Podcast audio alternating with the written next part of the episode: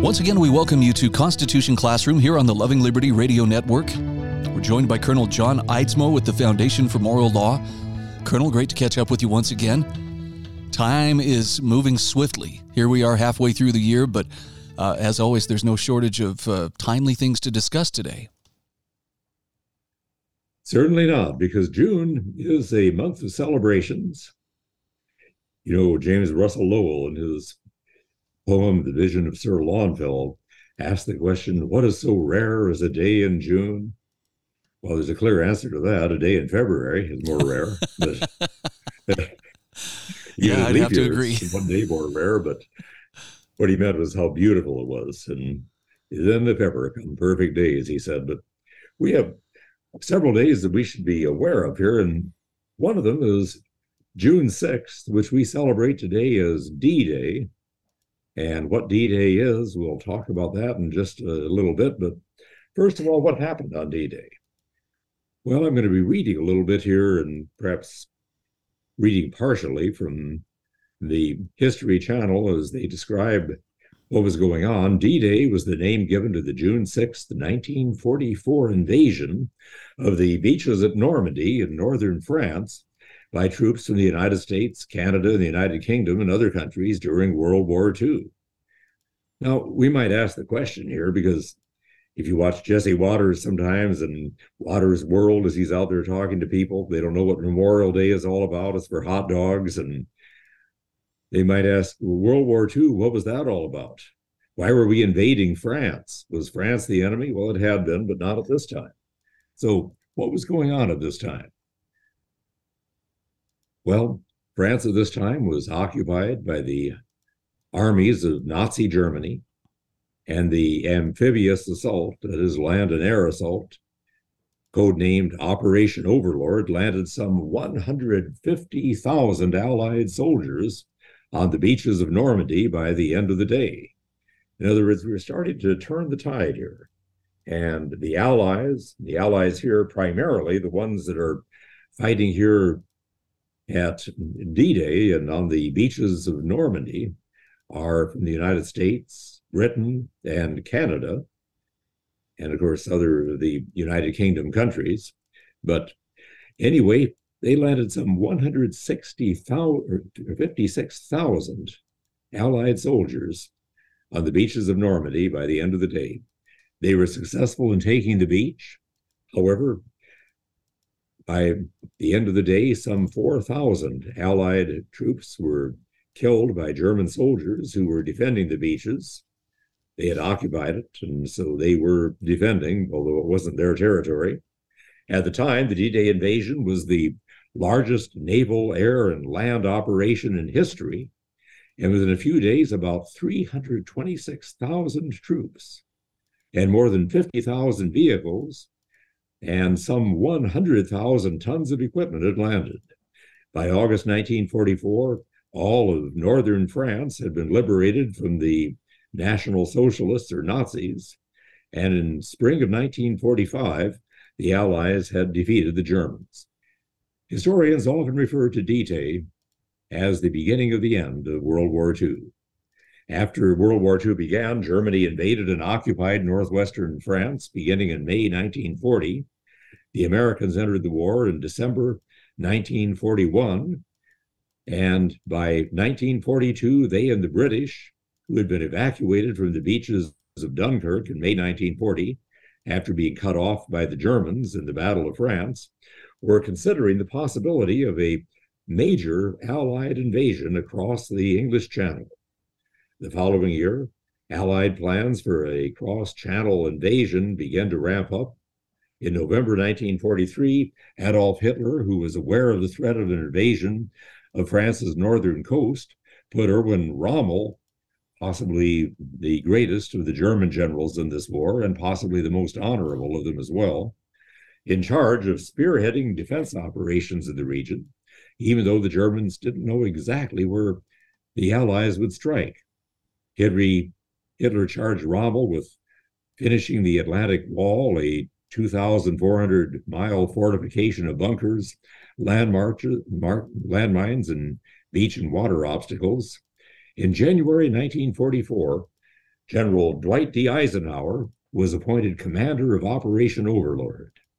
In the month and weeks before D-Day, the Allies carried out a massive deception operation, intending to think, make the Germans think the main invasion target was Pas-de-Calais, the narrowest point between Britain and France. Deception is an essential part of war, just like it's an essential part of basketball or football or other competitive sports. It's essential in martial arts.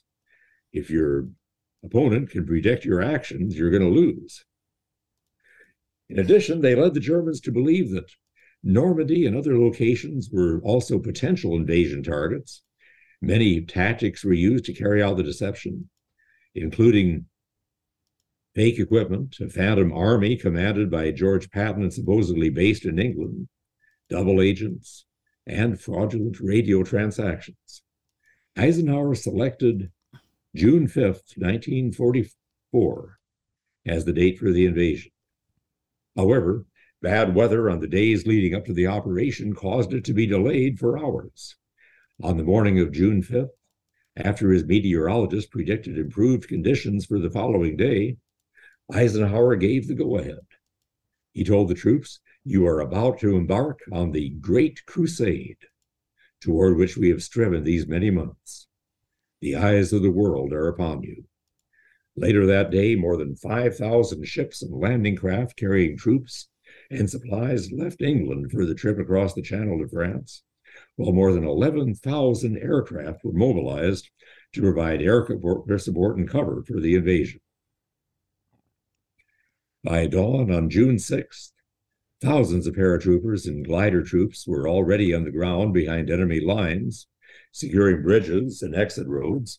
The amphibious invasions began at six thirty a m The British and Canadians overcame light opposition to capture beaches, codenamed Gold, Juno, and Sword, as did the Americans at Utah Beach. Utah or U S forces faced heavy resistance at Omaha Beach, where there were over two thousand American casualties. However, by day's end, approximately one hundred fifty-six thousand Allied troops had successfully stormed Normandy's beaches. According to some estimates, more than four thousand Allied troops lost their lives in the D-Day invasion, with thousands more wounded or missing. Less than a week later, on June eleventh, the beaches were fully secured, and over three hundred twenty-six thousand troops, more than fifty thousand vehicles, some one hundred thousand tons of equipment had landed on Normandy. For their part, the Germans suffered from confusion in the ranks and the absence of the celebrated Commander Rommel, who was away on leave. At first, Hitler, believing the invasion was a feint designed to distract the Germans from a coming attack north of the Seine, refused to release nearby divisions to join the attack. Reinforcements had to be called from further afield, causing delays. He also hesitated in calling for armored divisions to help in the defense, all this because he believed the deceptions that it was going to take place elsewhere.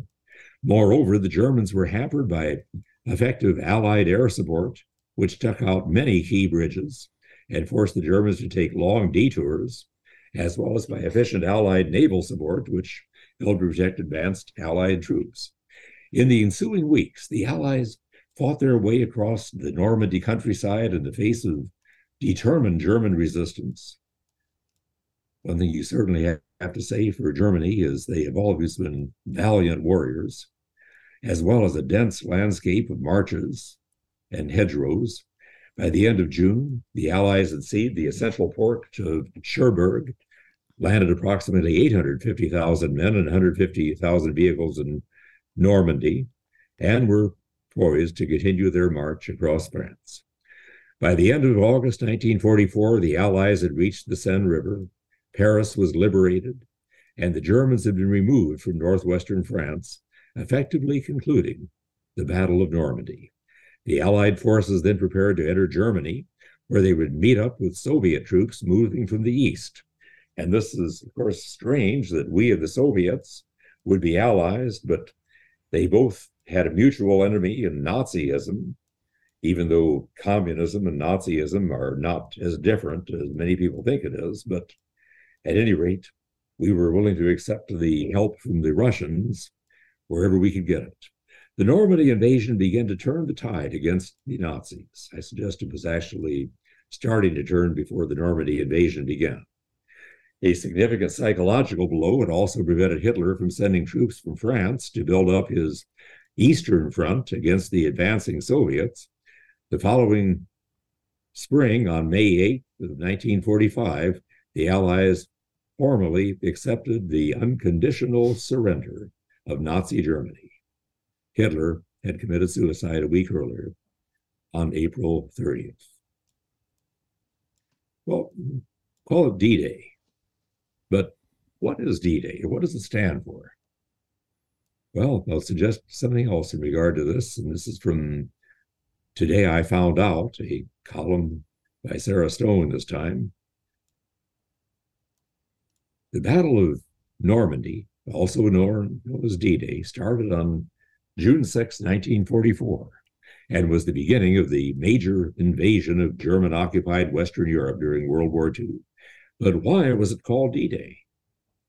You might at first be inclined to think the abbreviation is similar to V-Day, Victory Day. Indeed, one commonly touted explanation given for the meaning of D and D-Day is that it stands for Designated Day. Others claim it stands for Decision Day, Debarkation Day, or even Deliverance Day. Even General Dwight Eisenhower, or at least his assistant, weighed in when Eisenhower received a letter asking for an explanation of the meaning of D-Day. His executive assistant wrote back stating, D-Day was a shortened version of Departed Day, or some have called it Departure Day.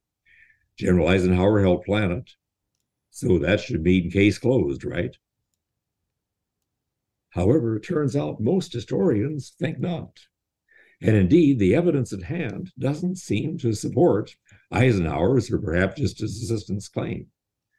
Hence, the true meaning can be found long before World War Two in a U S Army field order dating September seventh, nineteen eighteen.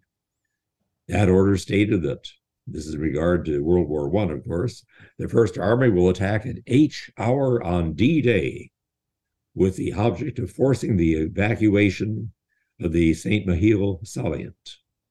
In that context, and with numerous combat operations that followed over the years, D-Day referred to the day on which a combat attack would occur, with each hour likewise referring to the hour when the attack is scheduled to happen. Thus, D-Day is just a placeholder or a variable for the actual date, and probably originally was meant to stand for day or date, if anything, if the associated H hour is any indication. The use of D-Day allows military personnel to easily plan for a combat mission ahead of time without knowing the exact date that it will occur. Given that planning for the most famous of all D-Days in June of nineteen forty-four started way back in nineteen forty-three, and that due to factors like optimal tides, only a few days in a given month were suitable for the launch of the invasion, trying to fix a firm date in the planning process was pointless, even close to the time of the attack. In fact, as we noted earlier, the original set date was June fifth, but bad weather at the last minute forced a day delay. By simply assigning the attack to occur D-Day, it solved this issue and had the side benefit of keeping the date of the attack secret as long as possible. Just one of the many methods of deception the military employed to try to confuse the German brass with regard to the pending invasion.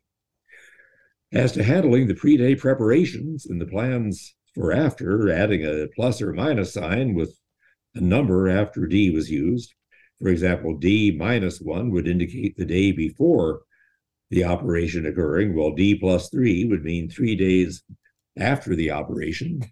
In this way, the plans could be easily overlaid onto a calendar when the military leadership decided on the day of the attack.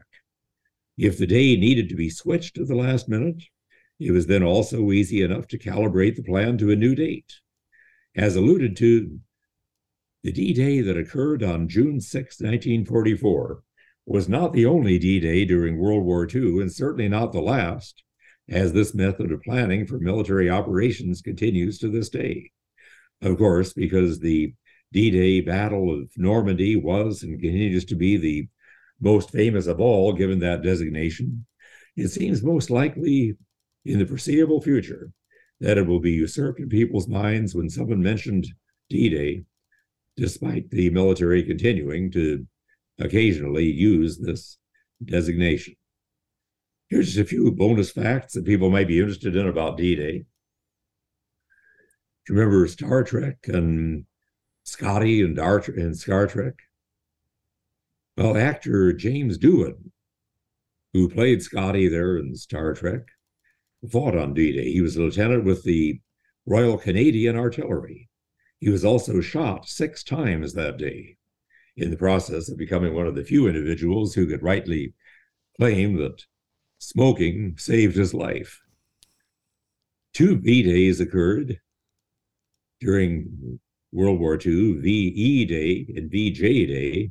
V E Day stands for Victory in Europe Day, which occurred on May eighth, nineteen forty-five, when the German army offered a complete and unconditional surrender to Allied forces. However, the German surrender only entered the war in Europe.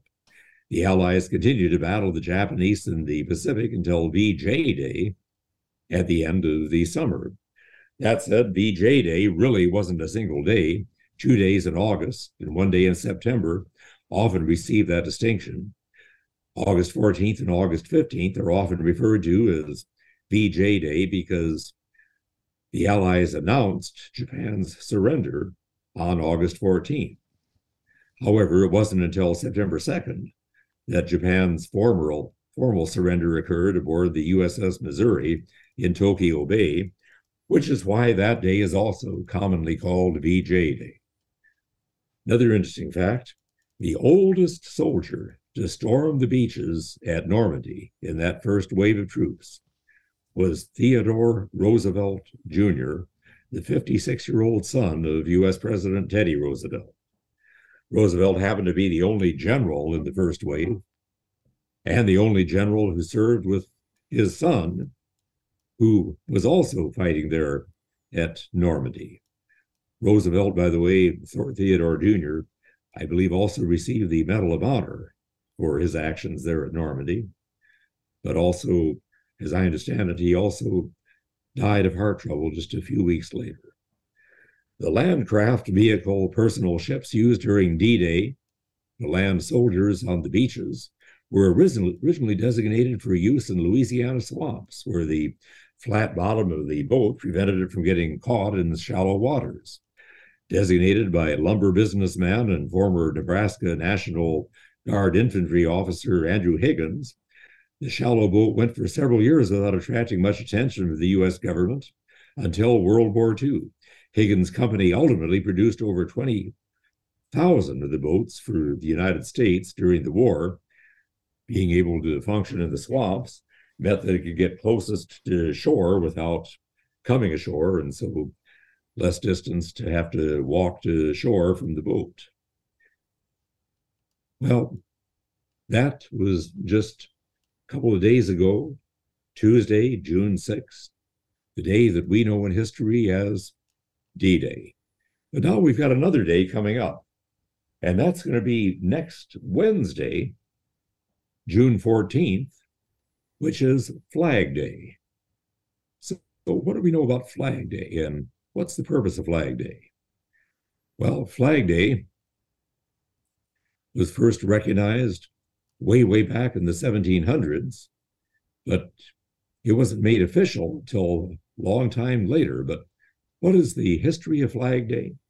Well, the day that we celebrate is the day that, supposedly at least, three men at the designation of Congress came to Betsy Ross in seventeen seventy-seven and gave her a design for the United States flag. and asked her if she, as a seamstress, would be able to prepare a flag. Is that a history or is that a legend? Did she or didn't she? Well, I'll just read you what an account from the Betsy Ross house in Philadelphia says about it. Although Betsy Ross lived a life worthy of recognition, it is the legend of Betsy sewing the first American flag that earned her a place in our hearts and in history. Over the last century, there have been some debate about whether she did or didn't sew those first stars and stripes. So let's take a look at what we really know. It was Betsy's grandson, William Canby, who first told the story in a speech made to the Historical Society of Pennsylvania back in eighteen seventy. Canby and other members of Betsy's family signed sworn affidavits stating that it was Betsy herself who told them the story of the making of the flag. According to the oral history, in seventeen seventy-six, three men, none other than George Washington, Robert Morris, and George Ross, visited Betsy Ross in her upholstery shop. After she escorted them to her parlor, where they could meet in private, Washington showed Betsy a sketch of a flag with thirteen red and white stripes and thirteen six-pointed stars, of course, in a circle. When Washington asked Betsy if she could make the flag, Betsy responded, "I do not know, but I'll try." So this line has been used in the sworn statements of many of Betsy's family members, suggesting it is a direct quote from Betsy. And as the story goes, Betsy suggested changing the stars to five points rather than six, and with just one snip of her scissors, showed them how to do it. With that, they all agreed to change the flag to five-pointed stars. Despite the absence of written records to prove the story, there is mounting evidence leading historians to believe that the legend could be true. George Ross, a member of the flag committee, was the uncle of Betsy's late husband, John. This could be one reason why Betsy was chosen to make the first flag. Another uncle-in-law, George Reed, was a delegate from Delaware and a member of the Marine Committee with Robert Morris. Since making the flag was an act of treason, it is significant that these men would know of her allegiance to the revolutionary cause. Historians at Mount Vernon recently discovered documents that showed Betsy and John Ross made bed hangings for George Washington in seventeen seventy-four. This indicates that Washington would have been familiar with her and the quality of her work. It was common for upholsterers to take up other forms of work during wartime because they were no longer getting their regular upholstery work. Many upholsterers earned money by making tents, uniforms, and flags for the soldiers. On May nineteenth, seventeen seventy-seven, Betsy Ross was paid a large sum of money from the Pennsylvania State Navy Board for making flags, and on June fourteenth, seventeen seventy-seven, Congress adopted the Stars and Stripes as our official national flag. Coincidence? Well, more later.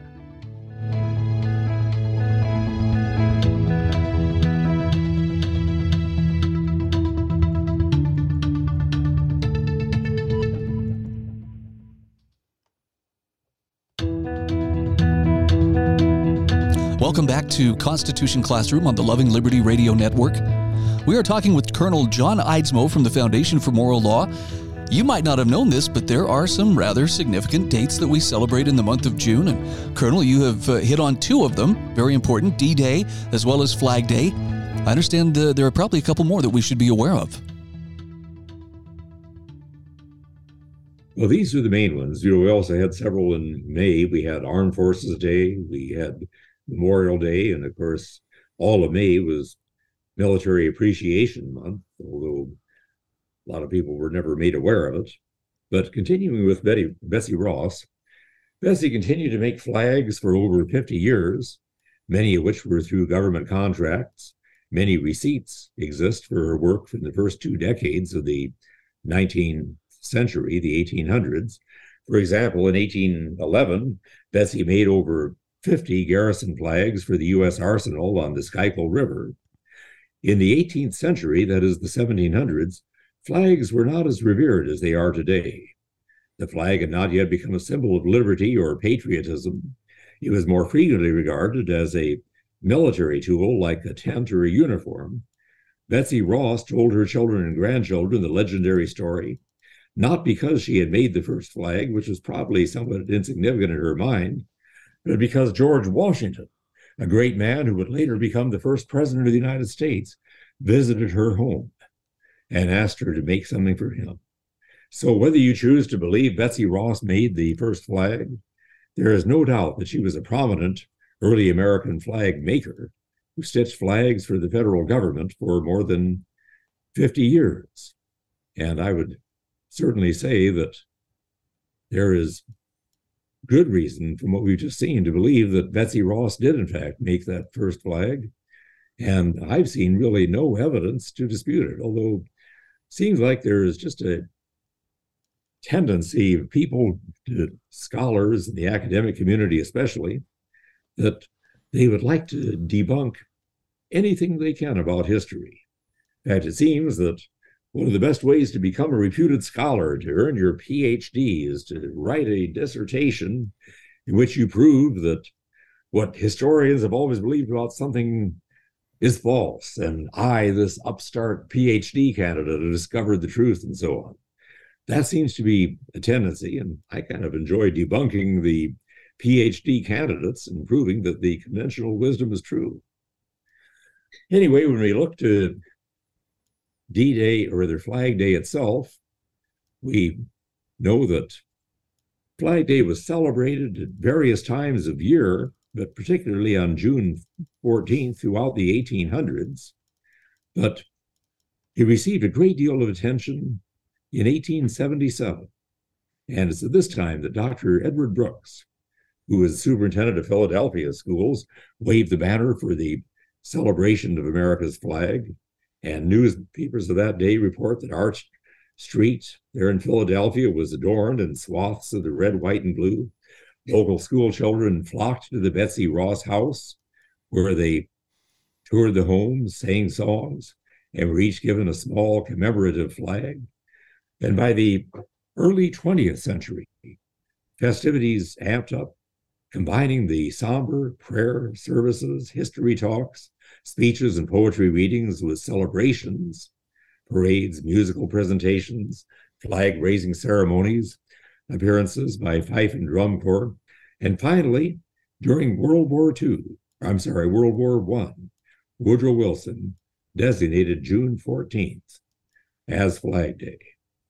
And it's a day we should honor today. I think it's especially significant that the flag has had, had historic significance. For example, we go back to Israel as Israel is wandering in the wilderness. Each of the tribes of Israel had their own flag or standard, and some scholars have tried to recreate what the symbols on those flags of the twelve tribes would have been.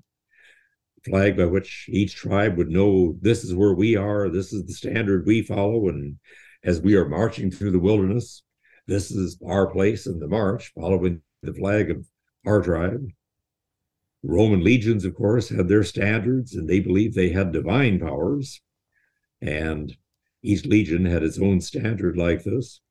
Flags are used in the military as symbols, so troops in battle will know where there to rally and so on. But probably more in the latter eighteen hundreds and the nineteen hundreds, the flag has become a symbol of the nation itself. And I think it is very sad that we see so many cases today of desecration of the flag. Some say that flag desecration should be a crime, and there are proposals to amend the Constitution to make it a crime. It used to be a crime, but then in the nineteen eighties and nineties, a couple of Supreme Court decisions, Texas versus Johnson, for example, held that the First Amendment, it was a five four decision, but held that the First Amendment protects the desecration of the flag as free speech. And I could see merits and demerits for that decision, but Nevertheless, I deplore what the desecration of the flag is.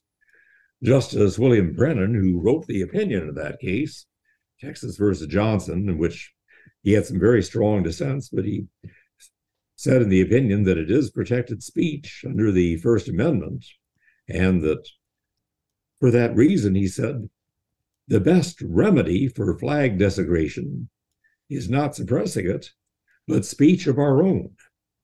The best remedy for bad speech, for villainous speech, for false speech, is true speech, virtuous speech, correct speech. In other words, we correct falsehoods by stating the truth, and we correct flag desecration by honoring the flag. But I think it's especially sad today that this symbol, which was supposed to stand not for one side or the other, not for one party, not for the left, not for the right, but for the nation as a whole, it was supposed to be a symbol of unity of the nation.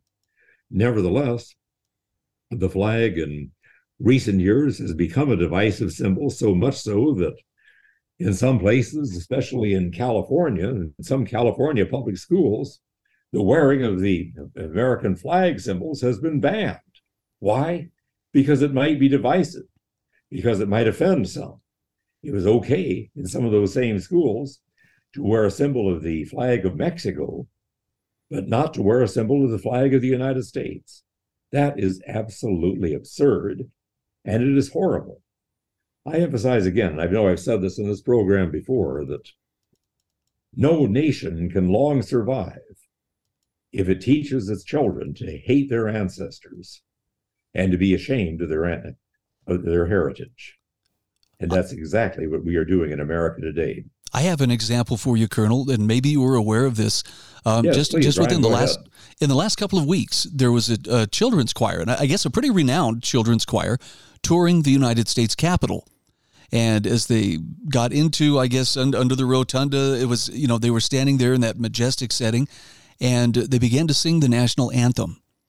And of course, with the acoustics and everything, you know, everybody stopped and just was was watching and listening, except for the Capitol Police, who came by and told them, you cannot do that. And they, they made them stop right there. Nope, you don't even get to finish the song, because they said, we were worried that some people may find that offensive. So as you're, as you're talking about the flag being an offensive symbol, there's our national anthem, potentially as a, a, an offensive symbol. And and I have to ask this. I know you have a military background. When when an enemy has been conquered, isn't it customary to replace their flag with the flag of whoever won? And, uh, you know, their national anthem would be uh, basically replaced with uh, whoever whoever the winner was? Because uh, it sure feels it feels like like in some ways we're we're acting like a conquered nation. Yes, that is very common, although usually the flag of the conquered nation is still treated with respect. It will be furled, but furled respectfully. But yes, that has been a common practice, and this is taking place in public schools in California. That is horrible. This is taking place right in the United States Capitol. That is even more incredible and even more horrible. And, well, I think I have some other reasons for questioning the effectiveness of the Capitol Police. In fact, I've heard them referred to as the Keystone Cops of the law enforcement profession. But at any rate, that, and I'm sure there's some good ones too, but that is, I was going to say sad, but it's more than sad. It is absolutely outrageous. But anyway, we look to these symbols and we talk about the United States of America. We talk about our country. And again, you mentioned the military. I'll give you an example out of the military that uh, a young man, he was of a L D S background, as a matter of fact. And anyway, he enlisted in the Army. And during basic training, you know, they have the hazing of cadets sometimes, or they're hazing of these new recruits. And some of that is to build up their strength. If you can't handle a little hazing, what are you going to do in a real war? Or real captivity. But anyway, after they'd done a few things like sing Yankee Doodle, things like that, come in, this lieutenant there who's in charge is telling or telling these troops, making them do things. came to this young L D S troop and said, sing the national anthem. What he did not know, this kid had performed as an opera singer. And he began to sing the national anthem. After a couple of bars of it, the, I believe it was actually a captain, not a lieutenant, but the commander there turned and went to attention, faced the flag, and gave a salute, as did the rest of the platoon.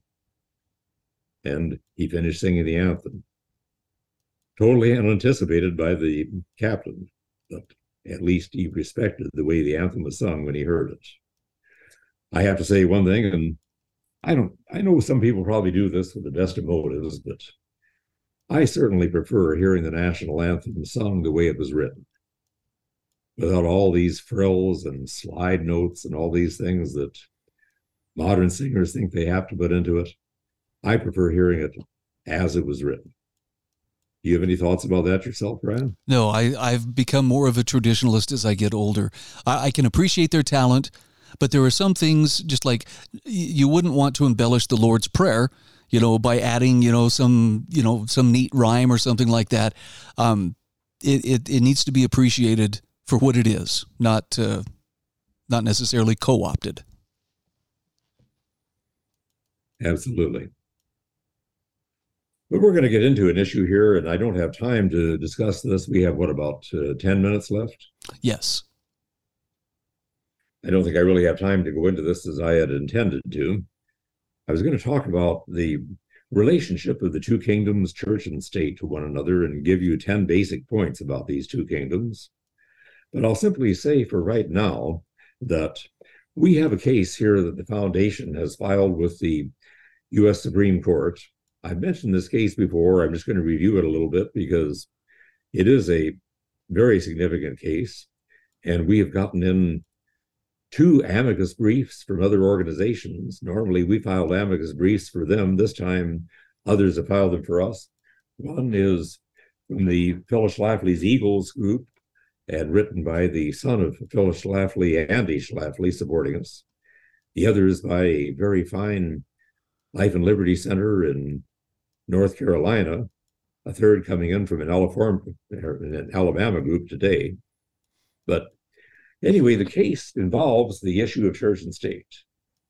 And back during the days of the COVID threat, when we had governors shutting down churches, Governor John Bel Edwards of Louisiana issued an order that all churches have to be closed if they have more than ten people in attendance.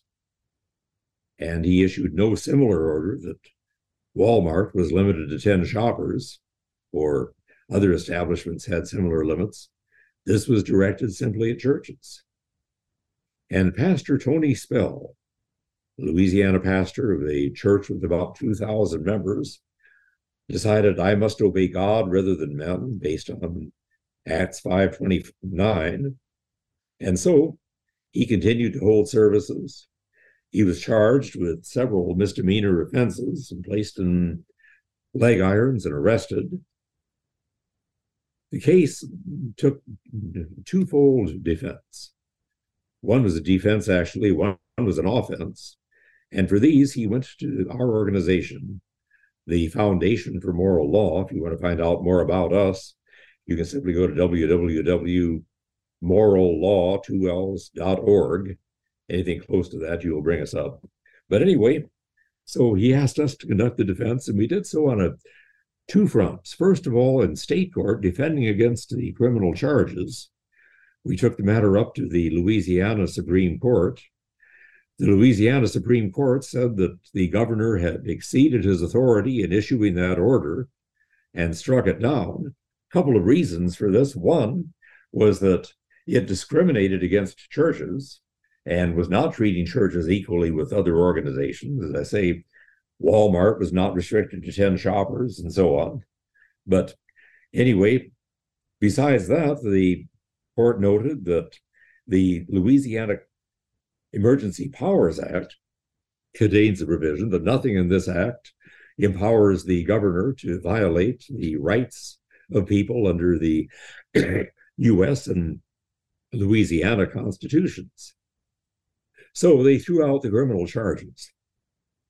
But we wanted to go farther on this, because the fact is, we're not simply seeking equal treatment with other organizations. The Constitution doesn't provide for equal treatment.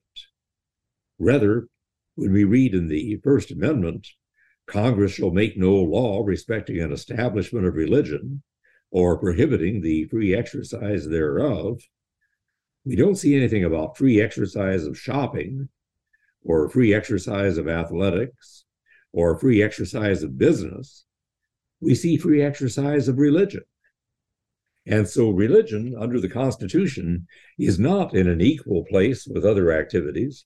Religion is in a preferred place.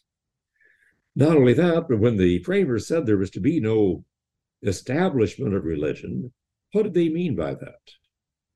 Well, we looked at the separation of church and state that existed in Old Testament Israel, where church and state are separate kingdoms. You have the civil authorities, the kings coming out of the tribe of Judah. You have the religious authority, the priests coming out of the tribe of Levi, separate offices and separate functions, but both under the law of God and both under the authority of God. You have Christ saying to the Pharisees when they asked him, is it lawful to pay taxes to Caesar? And he says, render unto Caesar the things that are Caesar's, and unto God the things that are God's. In other words, recognizing that Caesar has authority, but also recognizing that there is another jurisdiction that is beyond Caesar. And then throughout the early church and the medieval period, where we see that kings do not regulate the church, and the church does not regulate the state. Two kingdoms. Now, they interfere with each other, sometimes in ways that are wrongful, but you don't see kings becoming popes. And you don't see popes becoming kings until King Henry the eighth in the fifteen hundreds in England. In England, you have the king as the head of the Church of England. That's what the framers came over here to get away from. And when they said no establishment of religion, that's what they were trying to protect against. Now, you also look that these framers in the seventeen hundreds and the settlers who established these colonies in the sixteen hundreds came out of the backdrop of the Reformation. And in the Reformation, we saw Luther and Calvin and the other reformers talking about the two kingdoms, church and state, how these two kingdoms relate to one another, and how they are separate jurisdictions, how they must be kept forever distinct. Not that they don't complement one another, but the idea that God has established these two kingdoms. And they weren't to be in opposition to one another. In fact, Luther would have said, and Calvin would have agreed, that they benefit one another when the state is doing its job properly. That is, when the state is preserving law and order and defending the nation and protecting individual rights. When the state does this, it makes it easier for the church to do its job. The church job is preaching the gospel, preaching the word of God, teaching people the way of salvation, teaching people the good moral character that makes people good, responsible citizens. When the church is doing its job properly and preaching the word, it enables the state to do its job better. The state can govern much better when it has a society of law-abiding citizens. And so they were to be separate kingdoms that complemented one another. Understanding this, then, the framers' view was that church and state were separate kingdoms, separate jurisdictions, neither of which had the right to regulate the other. The example that I give is, let us suppose that in Louisiana, Pastor Spell had given an order that all state offices must close. People would stare in wide-eyed amazement. Where do you think you get that authority? That's our point. The state has no more authority to close churches than the church has to close state offices. They are separate jurisdictions. And that's what we've taken this case to the court for. Now, we understand when we're dealing with the Supreme Court that they receive about two thousand cert petitions every year, and they can grant only about one hundred of them. That's about as much of a workload as they can do justice to. And so mathematically, the odds of the court granting our petition are about one percent or less. But nevertheless, we think there are reasons that they may grant it and should grant it. And whether they do or not, sometimes you need to bring a case before the attention of the court, sometimes many times, before finally they take note of it and decide, we're going to hear this. So one way or another, this is the issue we are raising with the court. I'm going to talk more next time about these two kingdoms, church and state, and how we understand them in today's economy. Brian, do you have any thoughts as we draw to the close of our broadcast today? No, I'm very grateful for you to be speaking out, though, as you are. And uh, I I don't want to make it sound like a rant.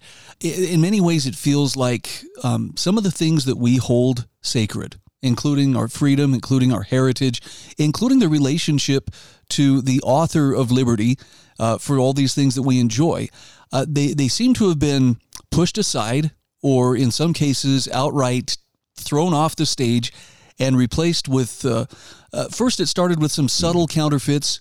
It's no longer subtle. And, and the more I see it, the more I, I have to wonder if it's not, you know, some kind of deliberate deliberate provocation, um, rubbing our noses in it to, to show uh, that, uh, you know, we not only reject what came before us, but uh, we ridicule it and, and we're going to embrace its its complete polar and spiritual opposite. So it's good to be reminded what we stand for. I know there's a lot of people who are feeling, you know, a similar kind of anxiety like I do about this is just not right. But let's remember what what we're trying to preserve. Let's let's remember what we are standing for. Much, I, I think that's a much more productive approach than than simply, well, here's what I'm against and here's who makes me mad. If that makes sense.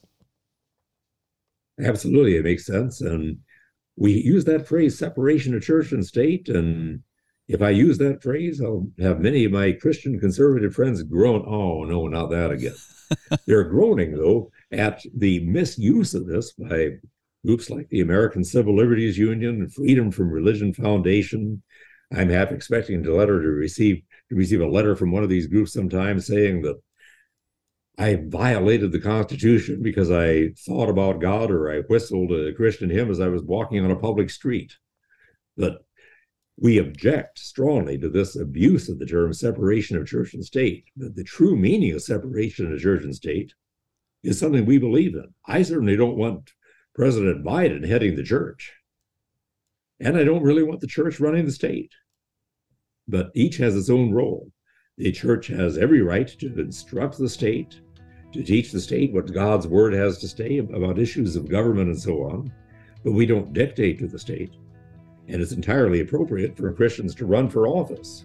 But again, when they do so, they're wearing the hat of the secular kingdom. More on that later.